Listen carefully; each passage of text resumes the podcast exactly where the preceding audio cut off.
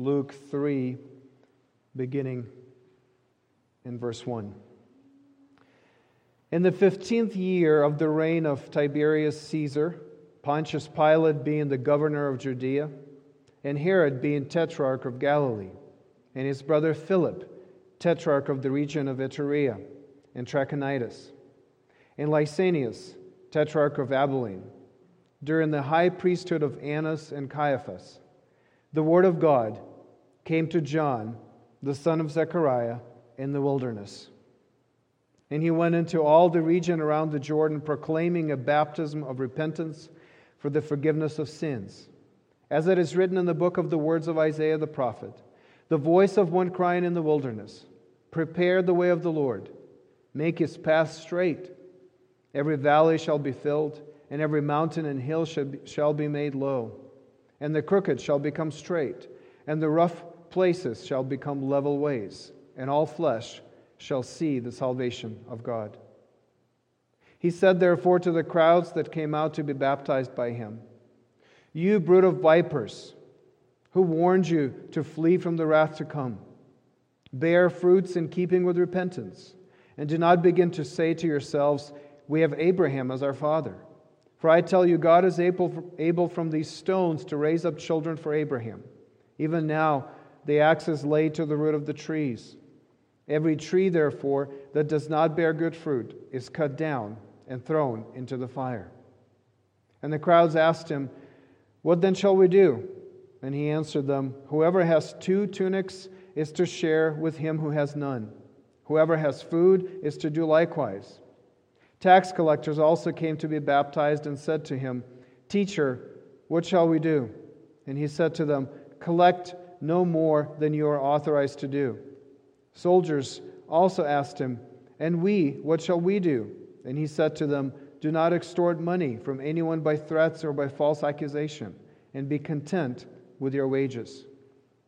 As the people were in expectation, and all were questioning in their hearts concerning John whether he might be the Christ, John answered them all, saying, I baptize you with water, but he who is mightier than I is coming, the strap of whose sandals I am not worthy to untie.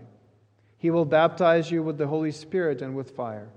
His winnowing fork is in his hand, to clear his threshing floor and to gather the wheat into his barn, but the chaff he will burn with unquenchable fire. So, with many other exhortations, he preached good news to the people. But Herod the Tetrarch, who had been reproved by him for Herodias, his brother's wife, and for all the evil things that Herod had done, added this to them all that he locked up John in prison. Now, when all the people were baptized, and when Jesus also had been baptized and was praying, the heavens were opened, and the Holy Spirit descended on him in bodily form like a dove. And a voice came from heaven You are my beloved Son, with whom I am well pleased. This is God's Word.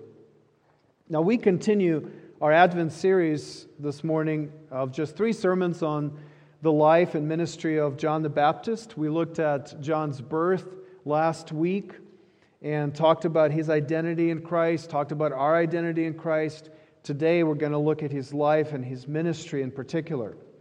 Just as his identity was defined by his relationship with Christ, so was his whole life. His whole ministry was defined and shaped by his relationship with Jesus. So let's look at our text under three headings. One, the word in the wilderness. And this is in verses 1 and 2. Two, the voice in the wilderness, verses 3 through 14. And this is the ministry of John as he prepares the way for the Lord. And finally, three, we'll look at the Lord in the wilderness, verses 15 through 22. So the word in the wilderness, the voice in the wilderness, and the Lord in the wilderness. Now, as you read this, um, and as I struggle to pronounce some of these names, a fair question is why did Luke include all these historical details of places and rulers? Why was it important to include, it seems like everybody he could think of in this passage? We have the emperor, Tiberius Caesar, we have the governor, Pilate, We have the local kings, Herod, Philip, Lysanias, and then we have the high priests in Jerusalem, Annas and Caiaphas. Why did he do that? Well, one reason, I think, is because he wants us to see that the gospel is rooted in history. This isn't just a spiritual truth you can accept or reject, and it really doesn't matter if Christ lived, died, and rose again. Luke is telling us, and throughout his gospel and throughout the book of Acts, which he also wrote, he gives us a lot of historical detail to show us that our faith, Christianity, is a historical faith. It's rooted in specific events that really took place. It's really important not to see Christianity as just a way to think about life or a way to live life, but these things happened. And because they happened, because Jesus really was born, because he really lived, because he really died, and because he really rose again, which also means he's really coming again, all these things matter to us because they happened.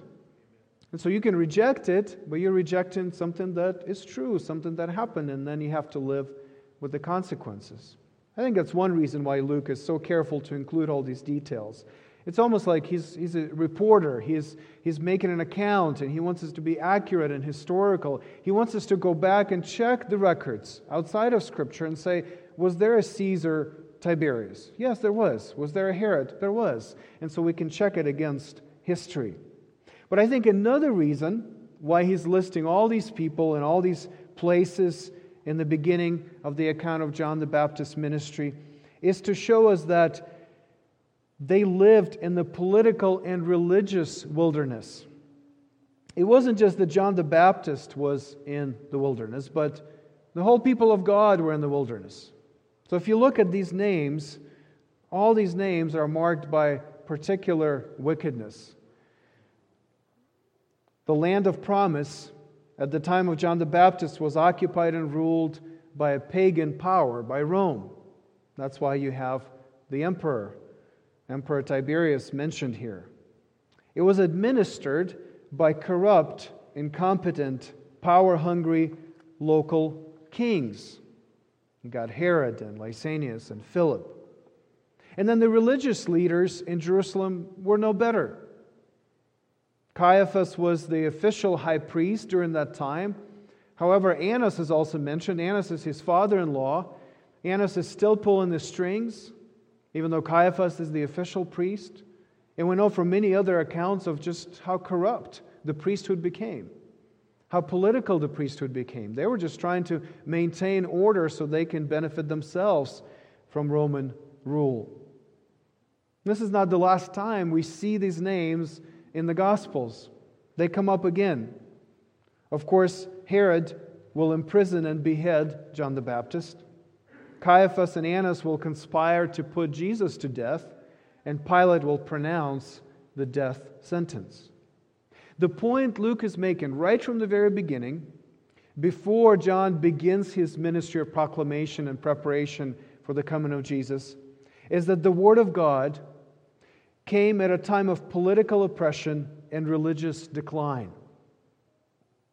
John was not the only one in the wilderness. The whole people of God were in the wilderness. The whole people of God seemed, seemed to have been lost in the wilderness. And by the way, until now, God had not spoken for over 400 years. The last prophetic utterance was through the prophet Malachi. So we have over 400 years of silence over 400 years of wilderness. And the people are frustrated, discouraged, disappointed, disillusioned, waiting for God to do something. This is why they're flocking to John the Baptist, because God is finally speaking to his people.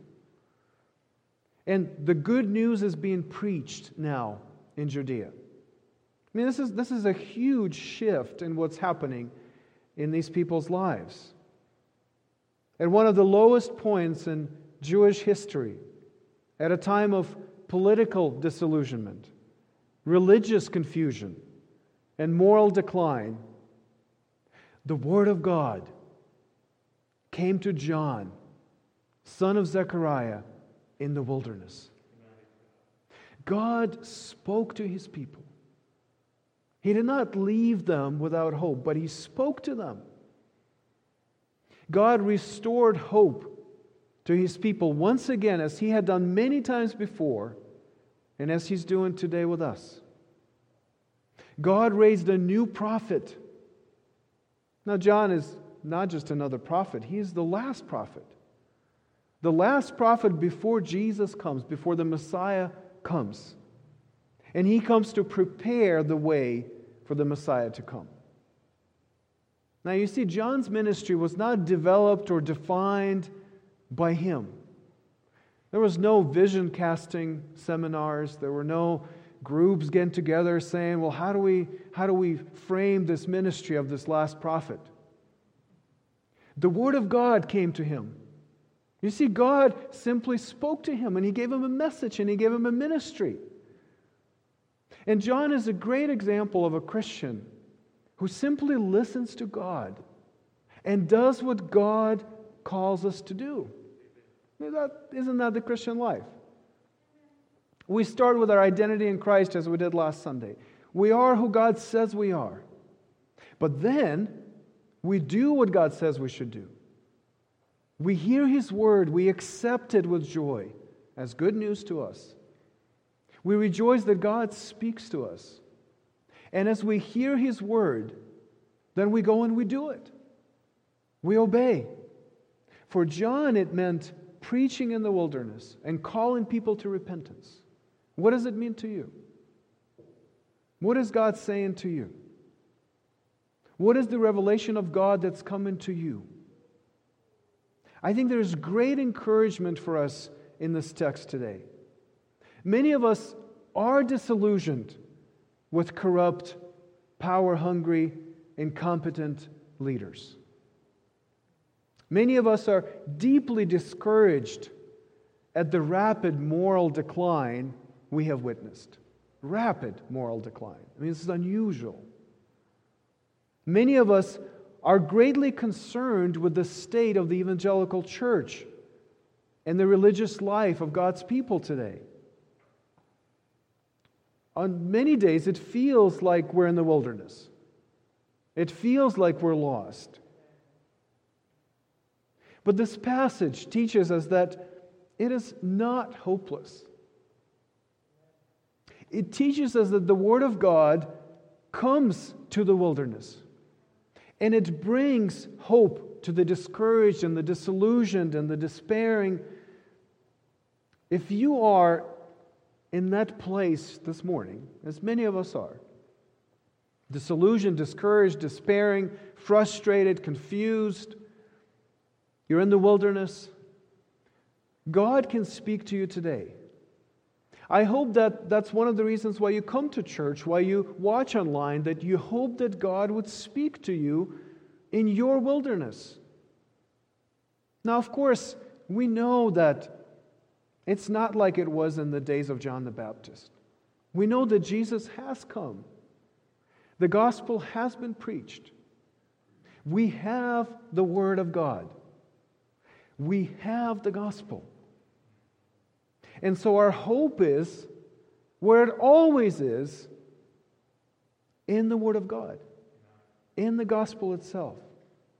Let the gospel of Christ, this wonderful message of hope and grace and forgiveness, encourage you today. Let it inspire you in whatever wilderness you are wandering.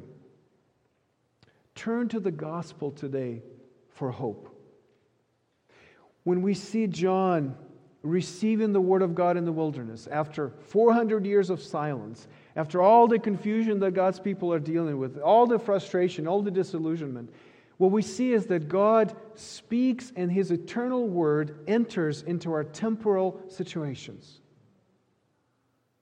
One of the wonderful things about Christianity is the idea, the truth, the fact that God enters our very specific circumstances, our history, our lives, and the eternal enters into the temporal. And so, because we have His Word, because we, we have the gospel that was preached to us, that is being preached to us by the Holy Spirit, every time you open the scriptures, every time you open your heart before God, because of that, there's always hope for God's people. Because we're dealing with the eternal that's come into the temporal. We're not just dealing with the temporal things, we're not just dealing with politics, we're not just dealing with the moral decline, we're not just dealing with the confusion and the incompetence of leaders. We're not just dealing with that. We are dealing with that, but we're also dealing with the eternal God entering that, speaking to that, encouraging his people in that, inspiring us to change. This is radically different from anything else, any other worldview. So if you are in the wilderness, there is a word of God for you today. God can speak to you, and his word changes everything. That's the word that came in the wilderness. Now let's look at John, who received that word, and then he became a voice for God. He became a voice in the wilderness. Now we find his job description in verses 4, 5, and 6. This is a passage from Isaiah that defined how he lived and what he did. He received the word, he absorbed it, and now it affected his life. It shaped his life. He did what God told him to do. As it is written in the book of the words of Isaiah the prophet, the voice of one crying in the wilderness, Prepare the way of the Lord, make his path straight. Every valley shall be filled, and every mountain and hill shall be made low, and the crooked shall become straight and the rough places shall become level ways, and all flesh shall see the salvation of God. John was called specifically to prepare the way of the Lord, the way of the Messiah, the way of Jesus. He was supposed to remove the obstacles in the way of Jesus. Now, the imagery from Isaiah is here of rough terrain being leveled, being smoothed out, to make it easier and faster to travel on it. John's ministry was a ministry of preparation. And he fulfilled it by proclaiming a baptism of repentance for the forgiveness of sins. I want you to see the pattern here. He was proclaiming a baptism of repentance for the forgiveness of sins. He was not forgiving sins, but he was preparing the people for the forgiveness of sins that was to come through Christ. So his work of preparation was proclaiming repentance, calling people to repentance, as symbolized in the baptism. They would go into the water, and that was a physical manifestation of their repentant hearts and their changed lives. I want to take a few minutes to consider repentance. What is it? What is repentance? It is turning from sin. It is changing one's view of God and, and yourself. It is waking up to the reality of the coming judgment. It is an internal and external change change of heart, and it's a change of life. Is repentance necessary for salvation? John says yes. John says yes. He's preaching repentance, symbolized in baptism, so that people could receive forgiveness of sins. That's the smoothing out, that's the leveling of the way of the Lord. He's preparing people by calling them to repentance. Now, salvation is all by grace. Nobody's sins are forgiven because we have begged God in a special way for forgiveness, or because we have brought something to the table and said, God, since I did this, now you need to forgive me. It's all by grace. God forgives because He is forgiving. God loves because He is loving. We do not merit or deserve or earn it in any way. But at the same time, it is impossible for a person to accept God's gift of forgiveness, of salvation, if they insist on holding on to their sins. This is the biblical teaching. While repentance in itself is not enough for salvation, you can repent and not be saved. It is absolutely necessary. Listen to J.C. Ryle, the Anglican bishop, speaking to us from the 1800s. He says, We must carefully remember that without repentance, no soul was ever yet saved. We must know our sins mourn over them, forsake them, abhor them, or else we shall never enter the kingdom of heaven. There is nothing meritorious in this. It forms no part whatever of the price of our redemption. Our salvation is all of grace from first to last. But the great fact still remains that saved souls are always penitent souls, and that saving faith in Christ and true repentance toward God are never found asunder. This is a mighty truth and one that ought never to be forgotten. Like John the Baptist, J.C. Ryle says repentance belongs with salvation. It doesn't cause salvation, it is not salvation itself, but it belongs with it. You can't separate the two. Now, I'm afraid that this mighty truth, as Ryle calls it, has been forgotten in some parts of the evangelical church in recent times. Think about it. To receive the forgiveness of sins, surely one must think sin is a problem. That sin leads to condemnation and judgment. That sin is an awful thing that needs to be dealt with. How sincere is a person's acceptance of Christ's forgiveness if they don't think sin is a big deal? Why then be forgiven? Why then rely on Christ to come and change you and take your guilt away if you don't feel guilty? If you don't think there's judgment, if you don't think there's hell, if you don't think that God is angry with you, if you don't think there's a problem in the way you live and the way you feel and the way you think and the way you see God and the way you see yourself, why ask for forgiveness? Why is the gospel good news at all? Richard Niebuhr described certain Christians this way. He was writing in 1937. It applies to us today as well. He described that certain Christians believed that a God without wrath brought men without sin into a kingdom without judgment through the ministrations of a Christ without a cross.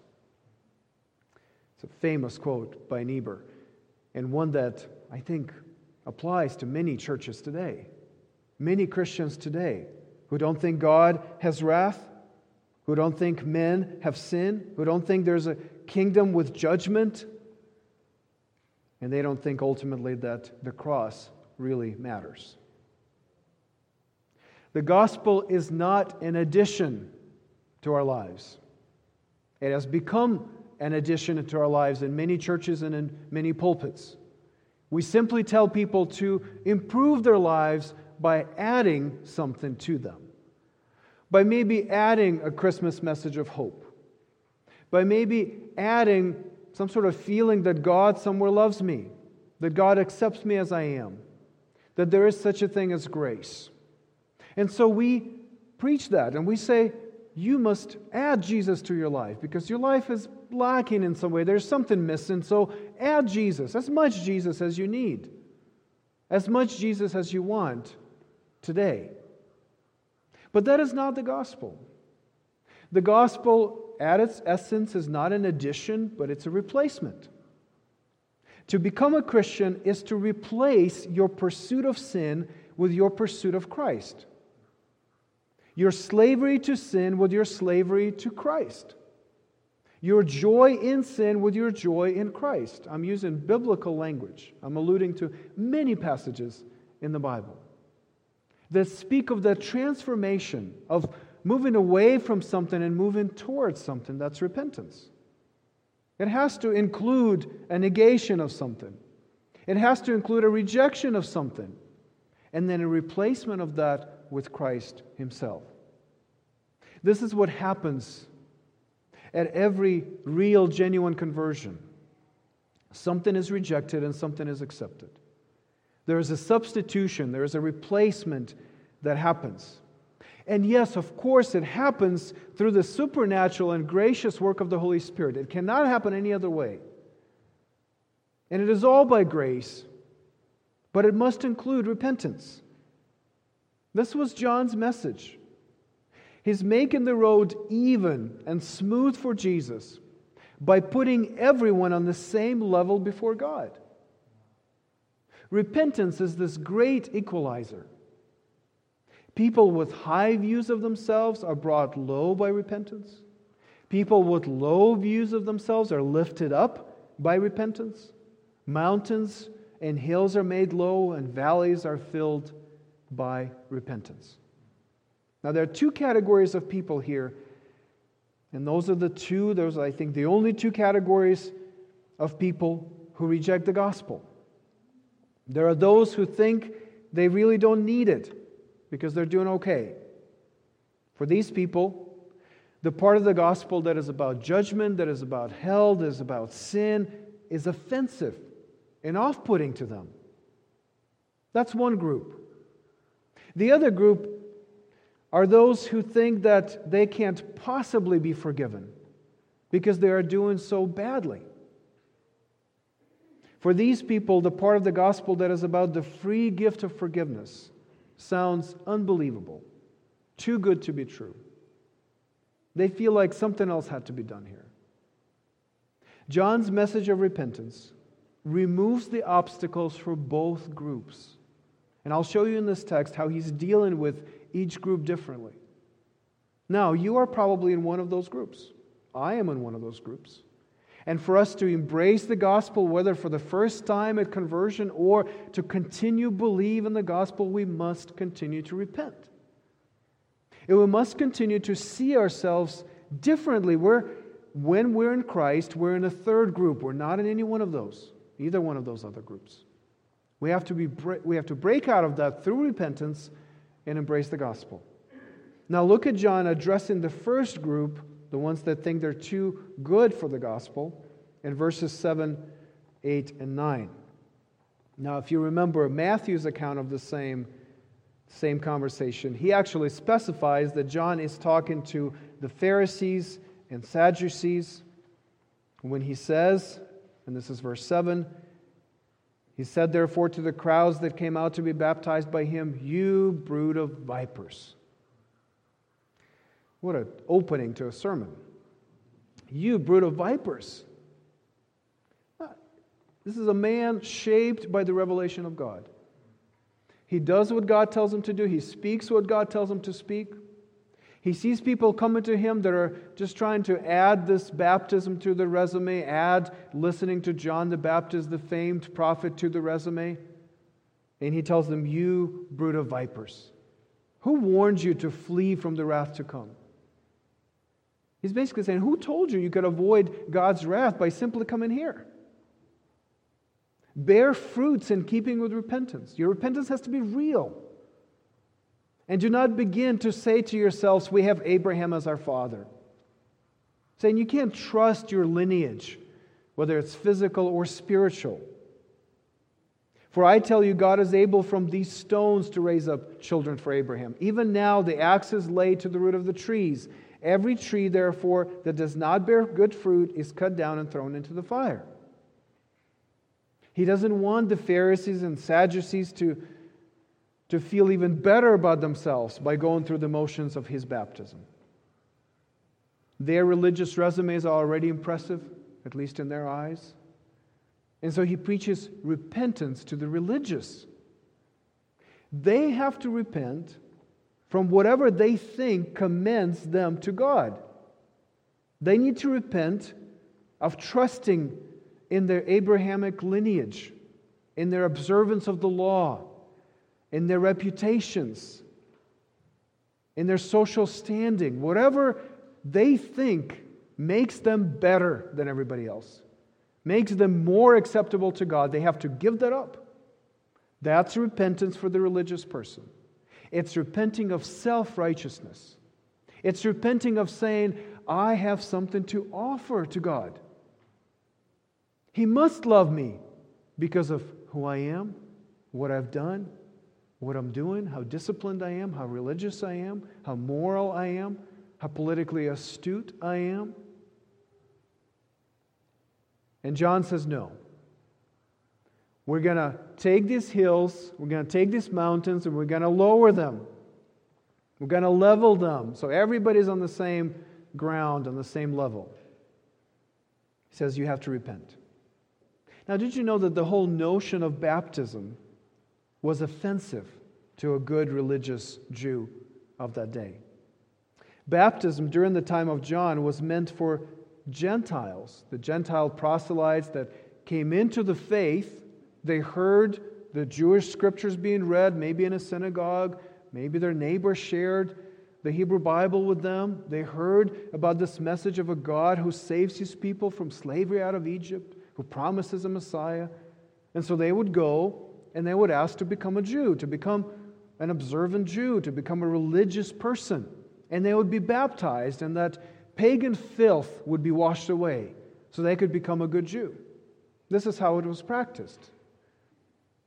And John says to the Pharisees, to the Sadducees, to the Jews, to people from Jerusalem, to good, law abiding, religious, ritual following Jews, says, You have to be baptized. You have to wash the pagan filth off of you. This is scandalous. This message is, is so different that people are flocking to hear this. They'd never heard this before. The Pharisees and the Sadducees had their rules, and if you obeyed them, you were okay with God. But John says everybody has to be on the same level. One commentator says the sting in John's practice was that he applied to Jews the ceremony they regarded as suitable for unclean Gentiles. John denounces those who expected that in the judgment God would deal harshly with Gentile sinners, but that the Jews, the descendants of Abraham, would be safe. He removes this fancied security. The gospel has to remove whatever fancied security you have. Whatever you're trusting, whatever you think commends you before God, it has to be removed by repentance. You have to repent of that. Not just not to think about that, but repent of that and say, I have nothing to offer to God. For all my religious observance, for all my family heritage, maybe you come from a family of pastors and missionaries and heroes and martyrs. It doesn't matter. It doesn't matter. You have to repent of that. You have to say, I don't have anything to bring. Maybe you feel you come from a Christian culture, a Christian country. Maybe you brought up a certain way. And you know the scriptures because they were taught to you. And you know the prayers because you prayed them. It doesn't matter. Because before God, everybody has to repent and everybody has to go on the same level. Now, look at how he addresses the other group, the second group, those who think they're too bad for the gospel. Now, if you look at verses 10 and following, you'll find John talking to tax collectors and soldiers. Now, the, the fact that he's even talking to them is scandalous. That he's welcoming them, that he's preaching to them. These are the people, and these soldiers, by the way, are probably soldiers who help the tax collectors collect the taxes for Rome. So these are Jews who have abandoned their nation, who have betrayed their nation. And now they're collecting taxes for their oppressors, for their occupiers. You're supposed to be waiting for the Jewish king to rule in Jerusalem. And what are you doing? You're robbing your people to give money to the oppressive force of Rome, to build up their army so they can oppress you more. These are people who were religious outsiders, moral outsiders. And by the way, they not only collected taxes for Rome, they collected money for themselves. And the soldiers participated in that. They could extort more money than was owed. And these groups lived pretty good lives. But John is preaching to them, and he tells them that they too can repent and prepare for the coming of Jesus because they're not too far gone either. It's amazing news. Yes, to the Pharisee and the Sadducee saying you repent of your self righteousness, but to the tax collector and soldier, repent of your unrighteousness. Because even that can't stop God from saving you. Even though you have rejected your whole culture, religion, morality, everything, you gave all that up for what? For greed, for power. He says, You too can be forgiven. You too can repent, and repent in a real way. Repent in the way that's going to affect your job, that's going to affect your life. So when they asked him, What should we do? He says, Well, don't collect any more than you're supposed to collect. Be fair. Soldiers, don't extort money that is not owed you. Don't oppress your people. That's real repentance, not just in the heart, but in life. They have to apply this repentance in the real gray areas of life, like taxes and money and power. And he tells all of them if you have more than you have, you give it to somebody. You have two changes of clothing, you give it to somebody who doesn't have any. You have food, you give it to people. That's, that's the sign of repentance. They've repented from their unrighteousness. They're no longer living for themselves, trying to get as much as they can for themselves. Now they're giving to others. The two categories those who are too good for the gospel and those who think they are too bad for the gospel. Both are leveled by repentance. Are you too good to be forgiven or too bad to be forgiven? The gospel is for both. And it is repentance that prepares us for Jesus. Now, if you think you are too good, you need to see and repent of trusting in your goodness. You too are under judgment of God because you too are a sinner in God's eyes. Your religious observance, your Christian lineage, your belonging to a Christian culture will not, cannot save you. The axe is laid to the root of the tree. And God knows the tree. He knows your heart. He knows where your faith is. He knows whether you're trusting in your goodness. If you think you're, you are too bad, you need to see and repent of your badness, of your unrighteousness. There is hope for you. It's not too late for you. Sometimes I, I meet people who come to church, and usually it's just once, and there's great desperation there. And you preach the gospel to them, and you talk to them, and you counsel them, and you tell them there is hope for you. There's nobody that's too wicked, too broken, too evil to receive forgiveness of sins from Christ and to receive hope and healing in their lives. And, and you see them questioning that and wrestling with that and, and saying, I don't know if I can believe that. There's too much brokenness in my life, there's too much wickedness in my heart. Even Jesus can't save me. And they drift away. I've seen so many people come and go, come but never attached to the gospel never repent from their unrighteousness, never see their sin in light of the gospel itself. Because there is nothing to be done but Jesus forgiven you.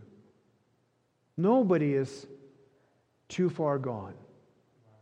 There's hope for everybody. If you're, if you're here, if you're listening, if you're here today in person and, and you're thinking, God can't possibly save me. Oh, yes, He can.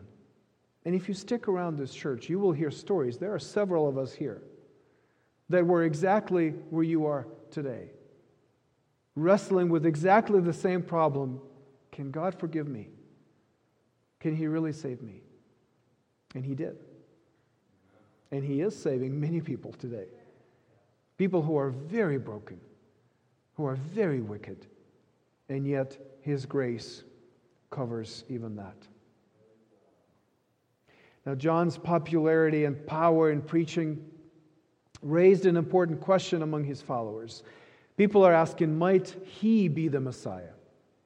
Might he be the Christ? Might he be that promised king who will come and rule and bring forgiveness for sins, real forgiveness, and unite his people and heal his people and establish a kingdom? There'll be real hope, hope realized now. They're asking, might John be the Christ. Now, there were many people during that time that would come and preach, and people would say, maybe he is the Christ, only to be disappointed. So they're asking John. Listen to how John himself answers that question. There's no ambiguity. There's no, he's very clear. He knows who he is. He's not claiming to be the Christ. John answered them, verse 16, saying, I baptize you with water. But he who is mightier than I is coming, the strap of whose sandals I am not worthy to untie. He will baptize you with the Holy Spirit and fire. His winnowing fork is in his hand to clear his threshing floor and to gather the wheat into his barn, and the chaff he will burn with unquenchable fire. Now, the rabbis of the day taught that a disciple of a rabbi would do whatever a slave does to serve his rabbi, except for untying of the sandal strap. It's considered to be too low for the disciple, too low even for any Hebrew slave.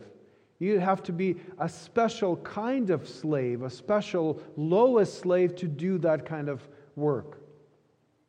John, however, says, I am unworthy to even do that. If you compare me and you compare Christ, this is where I am. I, I, can't even call myself a disciple. I can't even call myself a slave. We're so different. There's such a great difference between what I, I am saying, I am preaching, I am doing, what, and what Christ will do when He comes. John could call people to repentance from sin, but he could not offer forgiveness of sin. He couldn't do that, and he didn't do that. He could warn about the judgment to come, but he couldn't save anybody from that judgment. John could put you under water, but he could never put you under the influence of the Holy Spirit. Only God, only the Messiah, only the Christ could give life. John could prepare the way, but Jesus is the way. And so John says, when the Messiah comes, he will baptize you with the Holy Spirit and fire. Only the Messiah will have the power, the authority to save and to judge. The baptism of the Holy Spirit is conversion, regeneration, salvation. It's being brought into the life of God, saved from death, saved from judgment. But the baptism of fire is judgment, it's hell. It's unquenchable fire, it's eternal punishment in hell. And John is saying, I- am preaching about that. I'm pointing to that. I'm warning you about that. But only Jesus can do that. Only Jesus can save, and only Jesus can judge. Only Jesus can welcome you into his kingdom, and only Jesus can exclude you from his kingdom. And now we get to the final portion of our passage, and we ask, how can Jesus do that? How can Jesus the Messiah forgive our sins? How can Jesus the Messiah judge somebody who is unrepentant? How can Jesus the Messiah save us from the judgment to come? And the answer is in our text, it's in his baptism. Now look at verses 21 and 22. Now, when all the people were baptized, so all these people who are coming to John, they're repenting, he's baptizing them, he's preparing them for the coming of Jesus. But here comes Jesus. And when Jesus also had been baptized, Jesus became baptized. He got baptized under John's ministry. He came into the water. John baptized him. And when he was praying, the heavens were opened, and the Holy Spirit descended on him in bodily form like a dove, and a voice came from heaven You are my beloved Son. With you I am well pleased. The Lord Himself went into the wilderness and was baptized by John. I mean, this is strange, isn't it? John was preaching repentance, baptism of repentance, repentance from sin, but Jesus didn't need to repent of anything. He wasn't sinful. There were no sin, self righteous or unrighteous sin that needed repenting. There's no sin in him, no darkness in him, no dirt in him to be washed off. John was preparing the people for the coming of the Messiah, but Jesus is the Messiah. Why was he baptized in the Jordan? Now remember, when I said that the gospel is about replacement and not addition, we replace our sin with Christ, our obedience to sin with our obedience to Christ, our joy in sin with our joy in Christ. Now, this substitution this conversion, this salvation, can only happen because of another substitution that we see in the baptism of Jesus. The reason Jesus was baptized is so he could come into our place before God. He was baptized in our place. instead of us. He, the sinless God, accepted the baptism of repentance in place of the sinners. This is how deeply Jesus identified with us sinners, that he even went through the baptism. Now, sinners go through baptism. Those who repent of their sin, those who seek forgiveness, those who want a different life go through baptism. And Jesus says, Because I love you, because I want to save you, I will go through that in your place. I will go through it for you. He took our sins on himself. Symbolically, in the water in the Jordan, in the wilderness, but really and actually on the cross outside of Jerusalem. The reason Jesus can offer forgiveness of sins and salvation from hell is because he went to hell for our sins. He suffered for our sins. He died for our sins. He took God's wrath, God's judgment, God's hell for us. He not only went under water, he went under the judgment of God, the judgment on the self righteous and the unrighteous. Jesus can offer life because he went through death for us. When Jesus came out of the water, amazing thing happened. The Spirit came down on him like a dove, and a voice from heaven, the Father's voice, said, You are my beloved Son. With you I am well pleased. As Jesus identified with us in our sins, this is so important to see the sequence. Jesus goes into the water saying, I will go into the water in place of the dirty, in place of the sinful, just like I will go on the cross in place of the sinners. And as he comes out of the water, the Father says, You are my beloved Son. With you I am well pleased, and the Spirit comes on him with approval, with validation, with affirmation, with power. And because Jesus took what was ours in the water, and more importantly, on the cross, we are now given what is His. Brothers and sisters, this is the most important thing I could probably ever say to you. These words spoken over the water as Jesus is coming out of the baptism. If you are in Christ, these are the words that are true of you. This is an incredible truth. This is why the gospel is so powerful, because when you connect with this, when you get attached to these kinds of proclamations of God, it changes who you are. It changes what you do. It changes how you feel. It changes what you think about when you have nothing to think about. These words, you are my beloved child, I am well pleased with you, are spoken of you if you are in Christ. He already went into the water for you, He already died on the cross for you, and as he rose from the dead, as he came out of the water, God speaks to him, God speaks over him.